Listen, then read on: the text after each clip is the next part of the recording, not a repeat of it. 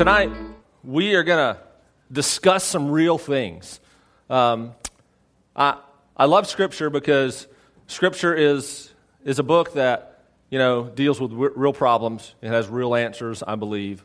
Uh, and we can look for some real solutions uh, in there. Um, we, this past week, you know, I've had a lot of people that have came up to me and asked me a lot of different questions. Um, as a matter of fact, what we're going to talk about tonight was what we were going to actually talk about in two weeks. Well, a week from tonight.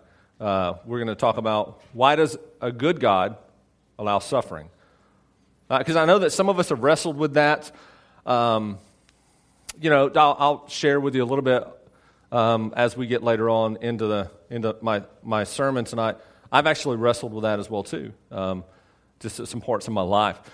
Uh, but the reality of it is, is this: is that look, we, we all know that there's illnesses there's broken relationships, there's abuse, there's death, there's, there's crime, there's heartache, there's all of these things that take place in life. And, and guys, here's the reality. We always ask the question, most of the time, this is what we do. We ask, why? Why, God? Why is this happening to me? My parents divorced when I was 15 years old. I didn't really even know enough about God at that time to even ask and cry out to say, Why, God? I was just ticked at the world for a little while. I wasn't far enough along in my relationship to even think to, to ask Him those questions. But this is what we do. We ask ourselves, Why, God? Why is this happening to me? Why now? Um, we've talked about this before. I think sometimes as Christians, instead of asking why, it may behoove us to ask the question of what? What is it, God, that you want me to learn through this situation? And, and, I promise, at 42 years old, uh, married for 190 years, I'm sorry, 18 years this past Monday. Um, so after being married for 18 years, um, you, you ask a lot of why questions. You know, you, you go through a lot of situations in life uh, some of those things you do together. So, and, and I know that if you're a sixth grader in here versus if you're a 12th grader in here, a college person in here, someone that's started in the workforce, you've graduated college, uh, it, it, you know, if, if you're much older than I am in the room, there's a whole gamut of places that we've been in life to where some of you guys are going to see this from a hear this and say, okay, I can prepare for life with this. But the reality of it is, a lot of you guys in this room are going to say, I'm currently going through these things in life. So, wherever you are, um, we, we, we know that a lot of times we ask the question of why. And, guys, here's the thing this is not a new thing at all. Here's the, tr- here, here, let me give you a little secret. If, if, if, you read the Old Testament and you see humanity, Adam and Eve, and the, the creation of mankind, there's one thing that you will start to learn and see and understand is that we hadn't changed much since we were created. So the things that we struggle with and we ask now, those are the same things that, that the first people struggled with too. Why? How do I know this? Job asked the question of why. We'll talk about Job in a few minutes. Remember, he was surrounded by those great friends that gave such poor advice. Um, you know, but he asked the question of why. He doubted God as well too. A lot of the Old Testament writers, the Psalms, uh, people, there's so many people in the Old Testament that we see that ask the question of why. So it's, it's, not just a, it's not just a new thing, it's something that's happened in the past as well too. But do we still have people that ask that same thing now? Yes. Let's look at the 20th century. Now, some of these things have happened before my lifetime and before your lifetime. Have we had suffering in things of the 20th century? Yes. Our country has watched two world wars take place. Our country has seen the Holocaust take place over in Nazi Germany around World War II. Our country has seen mass genocides that have gone on in the Soviet Union, in China, in Africa. We, we've watched famines that have taken place in Africa. We've watched floods take place, earthquakes, tsunamis. We've seen all of these things in the 20th century. In the 20th century, here's another thing that happened. We didn't really know what was going on at the time. In the early 80s, there was this disease that came up, and it started killing people. Today, we know that disease as AIDS. But I remember when the AIDS virus, uh, not the AIDS, when AIDS first came out, we were scared to death. We didn't know how you got it. We had the opportunities, even when I was your age, to ask the question of why. All right, well, let's look at your lifetime. Those of you 21st century kiddos that are in here, what's happened in the 21st century? I don't know, something that we're going to remember this coming Sunday. 15 years ago, we had 9 11. That's the first time since Pearl Harbor that an act of war has taken place in your country. 9 11. Some of you guys weren't even born then, or you might have been two. I think Gabrielle was two. Weren't, you, weren't we talking about that the other day? So we have 9 11 that, that's taken place. Now we've got the slaughter of Syrians that's taken place. We have ISIS that's going on. We have all of these refugees out there called Syrians that we have no idea what to do with. We're closing our border, not letting them in. Other countries are closing their border. We have stuff that's still going on in our country that we ask, why? So, this is what I want to do tonight. I want you to realize that there are some horrific things that go on, and we're going to look at some of these things as well, too. But I know this in 1 Corinthians chapter 13. 1 Corinthians chapter 13, if, if you're a Bible stud, you're already thinking, like, what the heck does the love chapter have to do with this? And I'll be honest with you, I wondered that myself too when I started looking at this. But in 1 Corinthians 13, this is what it says in verse 12. It says, For now we see in a mirror dimly, but then we will see face to face. Now I know in part, then I shall know fully, even as I have been fully known. That verse is talking about in the days after our death. What we now know in, in part, one day we will know in full. So the question of why why does God allow suffering? Let me give you the only 100% honest answer that I can give you. Here it is I do not know. That's what people have been waiting to hear. I've had people that don't even go to our church. I've got people that are waiting on the podcast of this sermon to come out because they have people that are in college or people that have moved away that are suffering right now that they're waiting to hear how Ryan or myself went through this text and talks about why does a good God allow suffering? My only 100% honest answer is this I do not know. I can't even fathom to know the full mind of God. But I do think that we can know enough things to where we can get a good grasp on these things as well too. Um, this passage of scripture is saying that right now what we see that's kind of foggy, one day we'll see with clarity. But for moving forward, I, I want to give us some, some topics, some things that we can, we can start to look at when it comes to, to God, to suffering, to evil, sin, how do all these things fit together um, if you're taking notes, this may be a good time to start writing some stuff down here with this. My first point is this: is that God is not, and if you're taking notes or if you're if you're listening to this on a podcast, God is not, with that word "not" underlined, not the creator of evil and suffering. And here, here it comes. I'm ready. This is one of the most controversial things in Scripture because there are so many people that say, Why did God create Satan? Why did God allow these things? Because if God is the all powerful, we're talking about apples and oranges. And, and I'll open that up here in a second. So I just I want you to know this. If you're listening on a podcast or if you're here in this room with us right now, email me. Let's start the dialogue. I promise that if we have a healthy, good conversation about this, we both will be deeper in our faith. But I'm pretty sure that I have scripture on my side that's going to back this up. Let's take a look at this. Why did God allow stuff to come into the world? My first point is this is that God is not the creator of evil or suffering. That's the question we get asked a lot. But here's the other question that so many people ask me, and this is it. They say, Bob, why did God not create a world without evil and suffering? Have you ever wondered that? Raise your hand if you've ever thought that. If you've ever like, why in the world did God not create a world that was without evil and without suffering? Here's the thing He did. That's the creation that God created.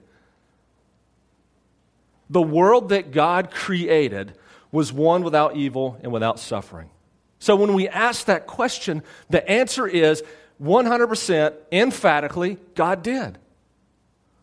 Look at what it says in Genesis chapter 1 verse 31. After God had created, it says that God saw all that he had made and it was horrible that he had to flood the whole earth and start all over again. Is that what scripture says?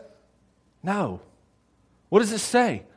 It says that God saw his creation, all that he created, and God said it is good. Not bad. Good. I love this. I've got a pastor friend of mine that um, he tells me that sometimes people at his church will ask him, like, hey, Pastor so and so, how are you doing today? I'm good. Just good? Why not better? And he says, hey, let me, let me be honest with you. When God created the world, he saw and said that it was good. If good is good enough for God, good is good enough for me. See, we want to make things better. But the reality of it is, is that God is enough. God has created the world that is good, and He's not the creator of evil and suffering. Here's some other passage of Scripture that will fill this up on this. Uh, James 1, chapter 13 says this God cannot be tempted by evil, and He Himself does not tempt anyone. Also in 1 John 1 and 5, it says this God is light, and in him there's no darkness at all. And lastly, in 1 Corinthians 14 33, it says this is that God is not the author of confusion. So, taking all of those things into account, if you believe the Word of God, now, do you start to see the logic of what we did the past two weeks? I told you, we're going to put some heavy stuff on top of this Word. If this is our base, I need to know that this is solid that if I go to this thing for questions and it tells me something, I better take it and believe it as, no pun intended, the gospel. That's why Ryan and I spent the last two weeks thoroughly explaining that the reliability of Scripture, that Scripture is something that you can stand on. Because we, tonight, are about to stand on this thing. And man, I tell you what, some people right now in our community, they're hurting. I mean, we, we've had a 52 year old lady that's passed away of cancer. I'm doing her funeral Friday, Sunday. Friday, I'm going to a 19 year old guy's funeral, Colton Rude, that died, died this past weekend on a motorcycle wreck. People hurt. Friends, if you're going to stand on this, you got to know that it's real. We've done that. So, all of that to say that if I see those passages of Scripture and, and I believe those because I believe the Word of God, then I have to conclude by logic and reason is that God is not the creator of evil and suffering. All right. So let me ask you this, and I want to hear from you. Where does evil come from then? Where? Man, okay. We're there. Somebody else help us help us open that up. Why does it come from man? Okay. We can say Satan. Go ahead. That's part of mankind, woman. Absolutely. Uh, and, and, let's, let's do this. Let let me throw some ground rules out for you because I knew that was going to come. For tonight, sin, suffering, evil, we're flying over at 30,000 feet. Let's just all agree that I'm talking about the same thing when I say sin, suffering, and evil. So they come from man. How does it come from man? What's that? Free will. Okay, we're starting to have real conversations. How does sin, evil, and suffering come from a man or, or mankind that has free will? How does it? They were tempted. They were tempted. And in free will, you have a what? Starts with a C, rhymes with ois, choice. For those of you that just moved up, we have tests, but they're really easy. I'll usually give the answer. It sounds like gospel, so it's Gospel. Good, good. Thank you for answering there. There, Brewer. Uh, all right. So, where does evil come from? All right. So, from man. Here's the, here's the jam. I don't know how long God has, well, uh, let me back that up. God has always been and always will. Guys, if that's hard for you to grasp and put around your mind, welcome to the club. Because we can't even fathom the concept that God has always been there's never been a beginning and there never will be an end. But one day, God decided that He wanted to create man. Now, That was the beginning of our time. Okay? God's always existed. Our time has been kind of started recording around that time ish. We don't really know the exact date of the creation, but when mankind came onto the picture, we have a calendar system, so that's how we know time. All right, so God created man. He wanted fellowship, He wanted community, He wanted them to worship Him, He wanted them to love Him. So, in the creation of mankind, God gave man a choice. Because Lee Strobel is a guy that I read and got some things from. He's one of many people that I read to prepare for this. Lee Strobel, in one of his talks, uh, Lee Strobel is an apologist, uh, apologetic defense for your belief, um, all those things. Um, he says that when he was when his daughter was young, so about my age, but just much younger, um, they used to have these, these dolls. My sister had a doll. You'd pull a string on the back, and it would spit out this, this, this saying. Lee Strobel's daughter had a doll that when you pulled the string, it would say, I love you. You pull the string, I love you. You pull the string, and it says what? Uh, right, awesome. And you pull the string again, and it says what? Nothing, because dad is thrown out the door by this time. But my point is this is that does that doll really love that girl? But it's what it's saying the whole time. But see, it doesn't have any choice, there's no free will. That doll is not saying that out of its own freedom. It's recorded, it's made to say that. That's not what God wanted for us. God wanted humanity that would love Him and honor Him and worship Him. The only way, the only way that you can get that is to give them a choice. Now, my wife trains horses. She's somewhere right there. Uh, my wife trains horses, and you know, uh, there's a guy, Lyons. What's his name? John Lyons is a guy that, that we started reading a lot about. You know, there's this whole thought of breaking horses. You know, and cowboys have been doing this for years. I mean, they really will kind of put horses in submission hold or beat them down and stuff to where the horse will finally, they'll break the horse. And the horse will do exactly what you tell it to do. Hey, you know what? We did that to people. You know what it was called? Slavery. That's not funny. That was horrible. We beat people down because we wanted them to do exactly what we said right then. Now, does that horse or does someone that's indentured or a slave, do they love their master? No. Because they're being forced to do something. John Lyons has a different tactic. You, you never, ever lay your hand on your horse unless it tries to bite you. And that's a whole other story. And then for seven seconds, you literally can beat the crap out of your horse. 100%. You just don't ever touch it in the face. We had one horse, Cheyenne, that tried to bite me one time. I punched and kicked that horse for seven seconds. You know what he never did? Never. he never opened his mouth towards me again. But his training method was, was one of a trusting relationship that you have with your animal. Guys, when you, why did I talk about slavery? Because when you grow up and you become bosses, if you keep your thumb on people and push them down, they'll do what you tell them to do only when you're around. But the moment that you leave the scene, they'll turn their back on you like that because they hate you. But if you treat people with the utmost respect and you see people as invaluable creations from your Almighty and you treat them with that, no matter their race, their creed, their religion, their cultural upbringing, their social status, no matter what they are in life, if you treat everyone as someone that's invaluable, people will love and respect you. So God wanted us to love and respect Him. He gave us free will. And guess what we did with it? We turned from God. Satan was used in that. Yes, JC, mankind did turn from God. When mankind turned from God, the byproduct of that is evil and sin, which causes suffering. Now, if you don't believe mine, listen to what somebody much smarter than me says about this. John MacArthur from his website, Grace to You, says this. Now, this is deep, but it is so good. It is helpful, I think, to understand that sin is not itself a created thing. Sin is neither substance, being, spirit nor matter.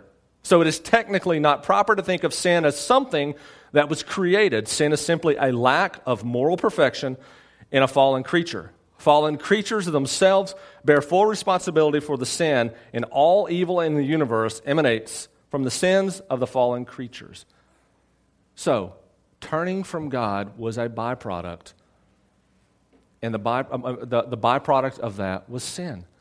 That is where sin came from. Did God create that? No. Now, we can talk very deeply about does God rule over evil? Does he rule over sin 100% of the time? Does God allow suffering to take place in people's lives sometimes? Yes. But God is never the person that causes the suffering in their life at all. Excuse me, I'll show you that in just a moment. All right. So, so we know that God is not the creator of evil and suffering. Second point is this. Suffering's not good at all, but God can use it for good because God can use anything to accomplish good. What does Romans 8:28 say? You guys know it by heart? Maybe? All right, well let's read it. And we know that those who love God, all things work together for good for those who are called according to his purpose. Let me read that one more time. And we know that for those who love God, all things work together for good for those who are called according to his purpose. Now, let me tell you what this verse does not say. This verse does not say that God is the one that causes the evil and the suffering. This verse doesn't say that, you know, we're going to see the immediate results. You know, because a lot of times as Christians, as we get older, this is kind of one of those promises in Scripture that we hold on to. We say, man, things are sucking right now. I know. But I know that God is going to use this for good, and I'm going to wait because I want to see what good God pulls from this. God never promises that. It may be hundreds of years that go by that that one single event that happens in our life, God allowed and caused us to go, not caused us, but allowed us to go through this suffering so that 100, 200 years down the road, somebody else could be the beneficiary of that. That's the reality. You're like, man, 200 years? How come? Newsflash. Guys, God is not trapped in the confines of time. A thousand years to God can seem like a day because He is outside of time. We are the ones walking through this thing called time. So we may not see that in our life. So what does that verse say? It says that, hey, good can come out of suffering. Now, two places that we're going to go to in Scripture for this really quickly. Where's one person that you know of that good came from his suffering? The suffering person that suffered for no reason. It's in the Old Testament. Job. Absolutely. Look at what takes place in Job chapter 1. If you want to flip there, you can, or you can just listen because I'll be reading by the time you start flipping. Chapter 1, verse 6, it says this Now there was a day when the sons of God, angels, came to present themselves before the Lord, and Satan, or more correctly, the Hebrew word means adversary, and Satan, the adversary, also came among them. The Lord said to Satan, From where have you come? And Satan answered and, and the Lord and said, From going to and fro on the earth, and from walking up and down on it. And the Lord said to Satan, have you considered my servant Job? Aren't you glad that God just kind of threw Job out there? Hey, awesome. You're the evil. You're the deceiver. You're, you're the adversary. Awesome. You're good. You're right here before me. Hey, have you considered my servant Job? Listen to what he says. Have you considered my servant Job? That is, that there is none like him on the earth, a blameless and upright man who fears God and turns away from evil. Then Satan answered the Lord and said, This Does Job fear God for no reason? Have you not put a hedge, that hedge of protection that we Christians call, a hedge around him and his house and all that he has on every side? You have blessed the work of his hands, and his possession have increased in the land. But stretch out, this is what this is what Satan says. He tells God, he challenges God, stretch out your hand and touch all that he has, and he will curse you to your face. This is what the Lord said to Satan. Behold, all that he has is in your hand. Only against him do not stretch out your hand. So Satan went out from the presence of the Lord. Who is the one that caused the suffering for Job? Satan. Notice Satan told God, Hey, God, you do this. If you do this, this is what he's going to do. He says, No, no, no, no. I tell you what, you have free reign. but don't touch him. Now, we know later on he was able to touch him. He could do what he wanted to. He couldn't kill him. There was more, a couple more of these scenes that took place. So this is one of those places in Scripture that proves my first point. God is not the creator of evil and suffering. God does not put people directly through suffering.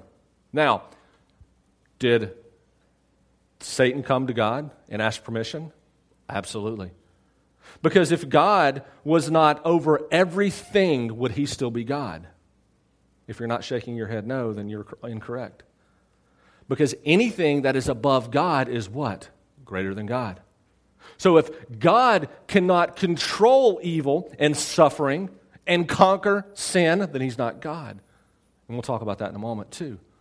But for this point, I want you to realize that there is suffering that is taking place. Now, was Job disobedient. Was God mad at Job? No, not at all. I think most of you guys talked about this in your Sunday school class a few weeks ago. Job did nothing wrong. God was not punishing him. As a matter of fact, it's almost like that was God's star player in the game. Hey, I, I need your best guy because I think we can conquer him. And say, God's like, Yeah, you think so? Have you considered my servant Job? He's my star boy. You do what you want to him, and he will not turn from me. Now, did he doubt? Yes. We read all of Job and we see that he sat, he doubted. He had a pity party to a certain degree. He was getting nagged at by three friends all the time. Yeah, yeah, hey, it's your fault. You've sinned. You've done this wrong. And then finally, Elihu comes and makes sense of everything that happens. Now, the reason I got into this is because I said that sometimes suffering God can use for good. What's the good that came from this? At one point, and we have to look all the way towards the back of his book of Job, you know that for the, fir- for the first part, about the first 37 chapters, it's just Job complaining, his three friends that are giving him poor advice. Um, chapter 37, I think, is when Elihu, no, it's like 34, uh, 33, 34, is when Elihu comes on the scene and starts making sense of things and saying, look, hey, you guys are talking wrong about God. God is this, He's not these things. And then Job continues. And then God answers. See, a lot of times we ask this question God, tell me. I want to know why such and such is going on. Listen to what he told Job. The Lord answered Job out of a whirlwind and said this Who is this that darkens my counsel by words without knowledge? Dress for action like a man. I will question you, and you will make it known to me. God's like, You want answers? Buddy, you better stand up, get dressed, and hold on. Because, you, well, there's a movie about this. You can't handle the answers I'm about to give you. You can't handle the truth. There we go. There's my movie buffs. You can't handle what I'm about to say to you. And he goes on and he asks Job, Job, Tell me something, buddy. Where were you when I laid the foundations of the earth? Where were you when I stretched out the sky? Did you measure and tell me how, to, how far to put it? God basically says this I don't owe you a thing. Because who are you to question me? The suffering calls good because when he finally heard the whole explanation, this is Job's response. Then Job answered the Lord and said this Behold, I am of small account. What shall I answer you?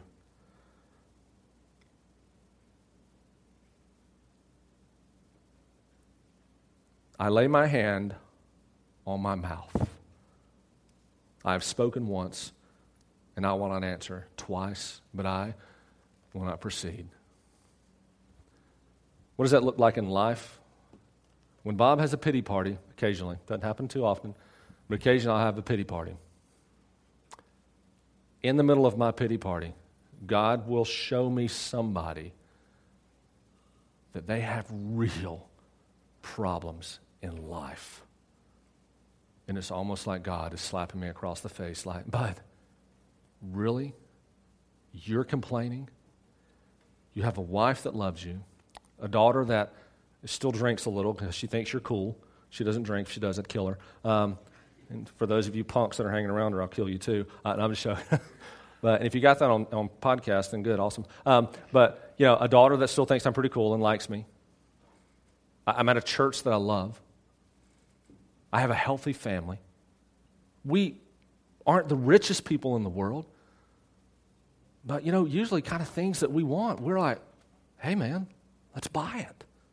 Because we don't really want for much because we don't have expensive taste. So God's like, tell me where life is so bad for you because, Bob, you've been to Kenya.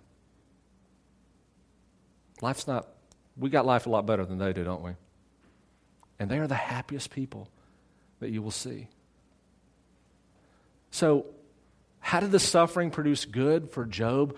Because Job saw God in a whole new light. One other place that we see that suffering was used for good is Joseph. We're going to talk about that in a moment, too. Quit reading my notes. Joseph.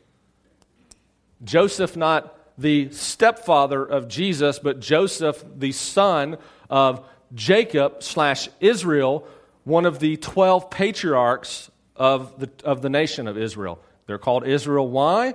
Because that's what dad changed his name to from Jacob, deceiver, to Israel. And so that's where the nation of Israel comes from. And there are 12 kids from that. They're the 12 patriarchs, the 12 tribes. He is one of those tribes. Joseph, you know, he was sold into slavery. Let me give you the Cliff Notes version because I've got a couple more things I want us to get to before we close this thing down. Cliff Notes version is this you know, that he was sold into slavery by his brothers. They did not kill him because one brother wanted to save his life. He was his he was his beneficiary, uh, not, I mean, um, uh, savior. So he didn't kill him. They sold him to Egypt. Um, Egypt, well, in a roundabout way, he got to Egypt. He's enslaved in house arrest to the captain of the guard's home, Potiphar. Potiphar's wife, she's a loose living lady, if you know what I mean. She liked him. He was in her targets. She was like, I want him. I'm taking him. And if, even if he says no, he kept saying no. She grabbed a hold of his clothing. He ran out the door. He's not naked. We're keeping this PG, but he probably lost a shirt in this whole thing. Well, she's like, Oh, I've got him. Hey, sweetheart, look what your servant did. He tried to, he tried to force himself on me, and I have his shirt. Potiphar does what most men would do. He gets really angry and he throws him into a deeper prison. Uh, and so, and then in that prison, he is still interpreting dreams. God is still using him because this whole time, Joseph chose, and that's the big word, he chose the attitude that he wanted to have in spite of his circumstances of life. But he interpreted dreams. He finally eventually made it to second in command of all of Egypt. Now, why is that important? because the suffering led to a point that there was a famine in the land uh, for seven years. But remember, seven years before the famine, there was plenty. So Joseph came up with this brilliant idea of how to get Egypt through the famine, for them to make a lot of money. And trust me, if you go to your boss and say, I've got a great idea and you're going to make a ton of money, he's going to say, Why don't you sit down and tell me this? so this is what happened. So he's like, Bro, you're a stud. You're the second in charge. You are over everything in this land except for me. So, in that, he was able to save his whole family because during the famine, they came to them. Now, let me give you Joseph's exact words. His whole family was rescued. Uh, they came there in the land. Joseph was able to protect them. The nation of Israel, which is God's chosen people, came and were protected. Israel dies. Dad dies. The other brothers are like, whoops, we're thinking he's probably going to take out revenge at this point. He doesn't. This is what he says. Joseph, this is in Genesis 50, verse 19, if you want to jot that down. But Joseph said this to them Do not fear, for am I in place of God? Remember, he was afraid they were going to kill him. Am I in place of God? As for you, you meant evil against me, but God meant it for good to bring it about that many people should be kept alive as they are today. The suffering was used for good. So, how do we suffer today? All right, who's on my Evernote here? Hold on. We're going to suffer if I can't figure out how to get back on this. Somebody on my, are you signed into my Evernote? Don't look at her. Why are you looking at her? Look at me. I'm just joking. All right, let me go through this. I know the rest of it. My notes are dead. Somebody's on my device. All right, so here, here's the jam. Why is it? Well, suffering does three things for us. How do we see suffering today? All right. Suffering is brings out compassion. We see compassion in action through suffering. That's a good from suffering. What do I mean? What's going on down in Baton Rouge right now? Floods. Right now, you have doctors, nurses, the Red Cross, um, um, other humanitarian efforts are taking place down there. You have churches and people that are going down there. They're working together for the greater good. That, my friends, is compassion in action. Also, suffering brings about unity. How does it bring about unity? Let's be real. We are looking at, unfortunately, two deaths in our community right now a 52 year old woman and a 19 year old. I can say this from 100% experience. I'll tell you from my point of view. When my dad passed away, uh, right before we were coming up here, how does suffering bring about unity? Well, all of my family came together and we mourned, we laughed, we, we, we thought back, and we remembered all the good things about dad. That came through suffering. I got to have some really good, solid memories with some family members that I have not seen in a long time and seen since his death. All that came through suffering. But also, suffering uh, leads to some other things as well too. Suffering is one of those things that for us it can lead to greater things as well. And yes, you're exactly right, Eli the greatest suffering that we saw in the whole world was Jesus on the cross.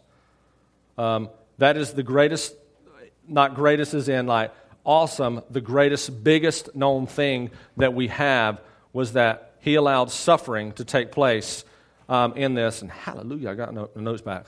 And we got 30 more minutes. I'm just joking, we don't. Um, um, but we have, we have th- th- th- that tragedy led to the opening of heaven for everything. The one thing I couldn't think about was this is that lastly, suffering holds a message of comfort. What do I mean by that? Because every one of you, probably at some point, if not, you will go through some tragedy in life. I don't know what that tragedy is going to look like. When you see others suffer and they go through the same tragedy that you've gone through, you have a oneness with them. I'll be very transparent with you for a moment. And I hope they're okay with this. I've not asked the Rude family if this is okay. If they're not okay, tell them to email me and I'll apologize. This past Saturday, I got a call uh, from a, a, person in the community. Uh, Colton's sister was sitting in the ditch where, where he had passed away. Marissa?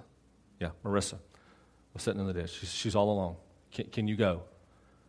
You're, you're, only like 30 seconds away by vehicle. Can you go? So I, I grabbed Suzanne. We, we, we, we got in the truck and we headed there.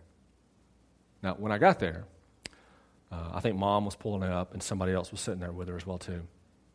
I've, I've not said this to my girls, but as I pulled up and I saw this girl sitting in the ditch, I was like, I've been there. Physically, I've sat in the ditch where my dad passed away because I was trying to grab hold of answers. And I knew that in that time, I didn't, I didn't want to talk to anybody. So I kept going. And I turned around and I came back. I had oneness with her because I've been there. I literally have sat in the ditch of life. Suffering has allowed that to happen. So realize this Suffering is not bad. We have two choices. This is my last point. When we suffer, we can either let it make us, and somebody in the room is going to say, Oh my gosh, I hear that all the time. When there's a crisis, when we suffer, we can either let it make us bitter or we can let it make us better. Better in what way? Bitter because I run from God, or better because I run towards God. Saturday was a unique day for me. I spent some time in my office for, for a few hours sitting with a teenager in our community that's going through some rough, rough stuff right now. Really rough. As a matter of fact, I got a call, and they said, Hey, I've got so and so. Can you come to your office and we'll meet you there? And I said, Absolutely. That's what I do. So I came and I sat and I listened to this person's story. And in the story, this person told me, they said, But you know what? In this, I've gotten closer to God because I see that I'm opening up the scriptures. But my one person in my family is not doing that. They're running from God.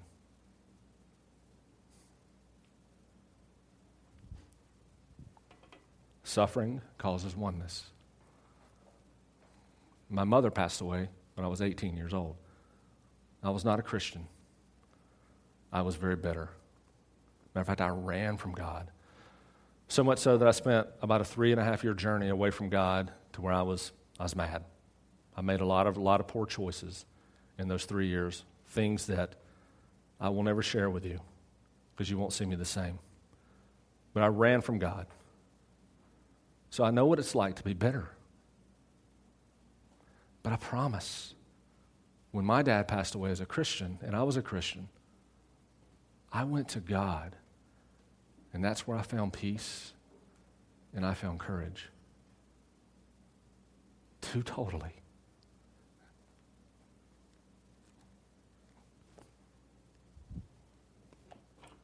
Different things. We're going to wrap this up. This is what I want to do. Grab an adult, come pray, do whatever it is that God needs for you to do tonight. Because this is what I want you to do when you walk out of this room. Realize a couple of things. One, you will suffer in life. Jesus told us they hated me, they're going to hate you. We're going to suffer as followers of Jesus. Please walk out of here with this understanding God loves you, and don't turn your back on Him in this suffering. Much like the little girl that's two years old that has to have surgery because it'll save her life. She doesn't understand maybe why mom and dad are putting her through the surgery, having to have all the needles stuck in her, all of being cut open, and whatever the case is, she or he does not understand that. Much like a lot of times we don't understand why God will allow us to go through certain things. But I promise you, it is always for the greater good. So I'm going to have Ben come up. He's going to strum a few chords for us here. Um, it's almost 8 o'clock. Just going to be really transparent with you do this. Realize that you don't have to walk out of this room feeling, I heard it this weekend, feeling like you are 100% alone. You don't. You're not alone. Things that you're going through in life right now, if we believe Scripture, we believe that other people in this world have gone through these things as well too. Come talk to somebody. Go home tonight, get in your bed. Let the tears flow if that's what you need to do and get your phone out and text me, call me, like instant message me on um, Twitter, or I think you can do that on Instagram too. Facebook is, is the worst way to try to get in touch with me because you may not. Just being real. Here, here's, I'm going to say something really it's going to blow your mind. The best way that you can get in touch with me, are you ready? You can call me. Oh my gosh, we could have a conversation. I know that is culturally not relevant to you guys, but you know, we do those things. Because I promise, I heard somebody that in my office say this this weekend. This person said, I feel so much better because I have simply shared what it is that is causing me to suffer. How are you? If you're listening on podcast, how are you? Do you need to call us? Do you need to email us?